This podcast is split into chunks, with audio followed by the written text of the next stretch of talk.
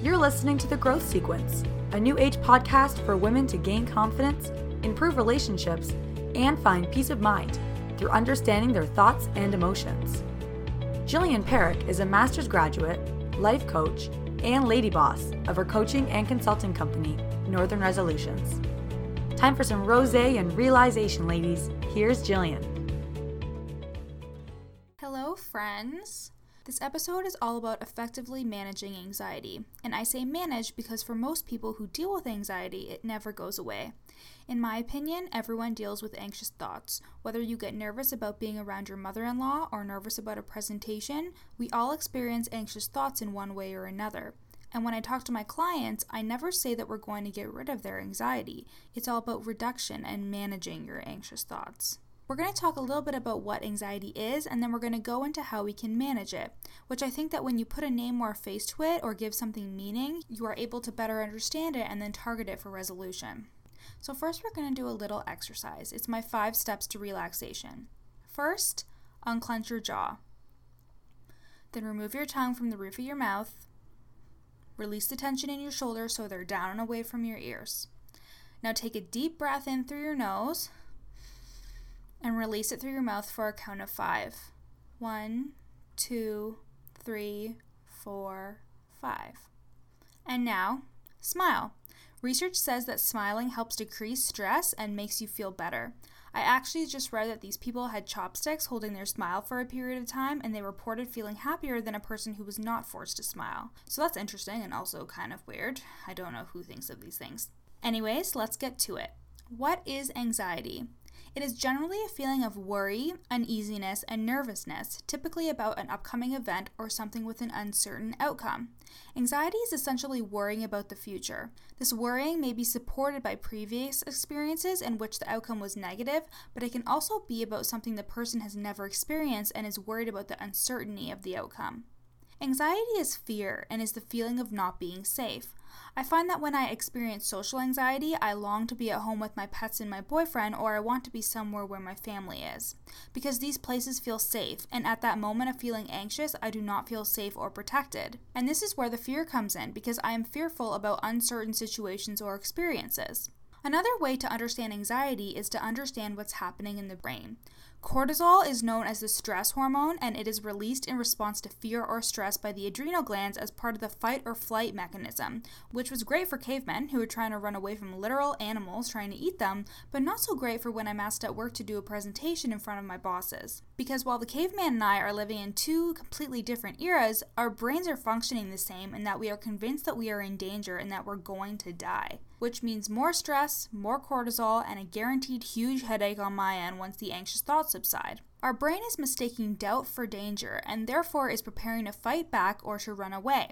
And when your body is put in motion to release cortisol, there needs to be some sort of physical release to fight or flight, and that's why sometimes people find it helpful to work out when they're feeling stress. There's actually good stress as well, which is called eustress, E U S T R E S S, which is anxiety to react, to give us motivation to strive for more, to experience a heightened level of romantic love, etc. But we won't get too deep into that today. We'll focus on the bad stress because this is a fun podcast.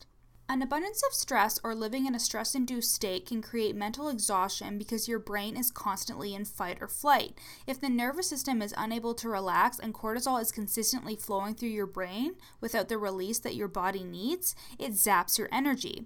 This is because of adrenal fatigue, which is when the adrenal glands are producing stress hormones such as cortisol, and when it becomes chronic, the adrenal glands become fatigued so they can't keep up when things actually need concern. This causes more anxiety, brain fog, trouble sleeping sleeping, you name it. The thing with anxiety is it thrives on being vague, so it never really has a home. Have you ever woken up in the morning and had a pit in your stomach and couldn't figure out why? Like a feeling of dread was coming over your body?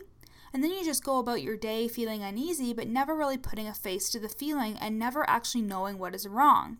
Anxiety is just generalized worry or fear about the future, and that's why I'm an advocate for doing things like meditation and therapy and other things to be able to understand the root of where it's coming from so you're better apt to resolve it when the time comes. Because anxiety in itself is harmless. Our reaction and resistance to it is what causes issues. It is what we do or say when we are anxious that causes us problems if we react negatively. It is how we resist our anxiety by binge eating or oversleeping or numbing our anxious thoughts with substances that causes the issues. Anxiety itself is just an anxious feeling. And that is something I learned about dealing with my own emotions, is to just feel them as physical sensations in my body, even if they don't necessarily feel good. It is just a feeling, and it will pass. It might pass like a kidney stone, but it will pass. So, this leads us into how to deal with anxiety. I talk about a variant of anxiety in my Hustle and Bloom ebook, which is a 9 to 5 survival guide with many activities for you to do from Monday to Friday. The link is in the content part of this podcast. I mentioned while completing the mindfulness part of the ebook is to tell yourself, I am safe. And this can feel very silly, but if you take a second, slow down your breathing, count to 10, or do my five steps to relaxation, and then repeat to yourself that you are safe, your brain begins to register this. Remember, our brains think that we are going to die and are preparing us for battle. Just taking the time to slow down your nervous system will reduce your stress even by just a little bit. Mindfulness decreases cortisol as well by calming your mind, such as with meditation, which is allowing your nervous system to calm down. Really feeling your anxiety and letting it pass through you will help as well while you're being mindful. Taking a minute for yourself, whether you're at work or at a friend's party or on a blind date, is never a bad idea, especially if the anxious feelings won't pass. Because again, a blind date does not mean that you're going to die. Most of our problems are not life or death. But in the case of stress or anxiety, our brains are basically all or nothing. You're either dying or you're not. You're either being chased by a black bear or you're not. Be sure to remind yourself that you are, in fact, not going to die. Also, we give meaning to our thoughts, and that is what makes us anxious. If you see a black bear, it's your thought that you're going to die that makes you anxious, not the black bear itself. So when you feel anxious, you can ask yourself questions about what you're thinking. It could look something like feeling anxious before an interview and being curious, asking yourself, why am I feeling anxious right now? What am I afraid of? I talked in a previous podcast about the fact that we worry about how we feel when we know what someone thinks about us, and this can be a contributing factor to being anxious about something like an interview. So even if it's very blatant that you are nervous about the interview, distracting your thoughts by breaking them down and trying to understand them, and again, putting a face to them, will reduce your anxious thinking. Another way to reduce anxiety and stress is regular physical activity, which actually decreases fear, which is the foundation of anxiety, by increasing our confidence and resilience, and this ultimately reduces cortisol levels. I have coworkers and friends that say that their therapy is physical activity and it really helps mitigate their anxious thoughts and feelings. I even found a reduction in my anxious thoughts once I started exercising regularly. Another way in which I mediate my anxious thoughts is to plan. This can be characterized as being over organized or over prepared, but planning what you can control will actually help minimize anxious thoughts because you feel like you are in the driver's seat. Think about something simple like worrying about the weather when you're throwing a barbecue on Saturday. Can you control the weather? No. Can you make alternative arrangements in case it rains? Of course you can. When we work with what we can control, which includes our thoughts, we give our brains a little sigh of relief because we're doing everything we can to improve a potential situation that we're worried about. Finally, something I like to do with my clients is talk about worst case scenario. So when you're feeling anxious about something, write down or think or say out loud the most confirming thought to your anxiety. Like, what's the worst that could happen? I do this with myself as well. Once I say it out loud, I realize I can control my anxiety. For example, if I'm nervous about going into a social situation where I don't know anybody, I could think that the worst case scenario is embarrassing myself and them thinking I'm embarrassing myself. And then what? They'll forget about it, maybe I'll never see them again, maybe they'll think I'm funny and not embarrassing, etc. You have the control in regards to increasing or decreasing your anxiety.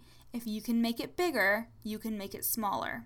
And that's your episode on anxiety. I hope that understanding what anxiety is and how it can be managed was something you were able to benefit from. For me, having anxious thoughts is a part of life, but these tricks have allowed me to manage anxiety effectively so I can live a productive and fulfilled life no matter what my fears are. And that's what I want for you. You know what can help you with the Sunday scaries that you're bound to have this weekend?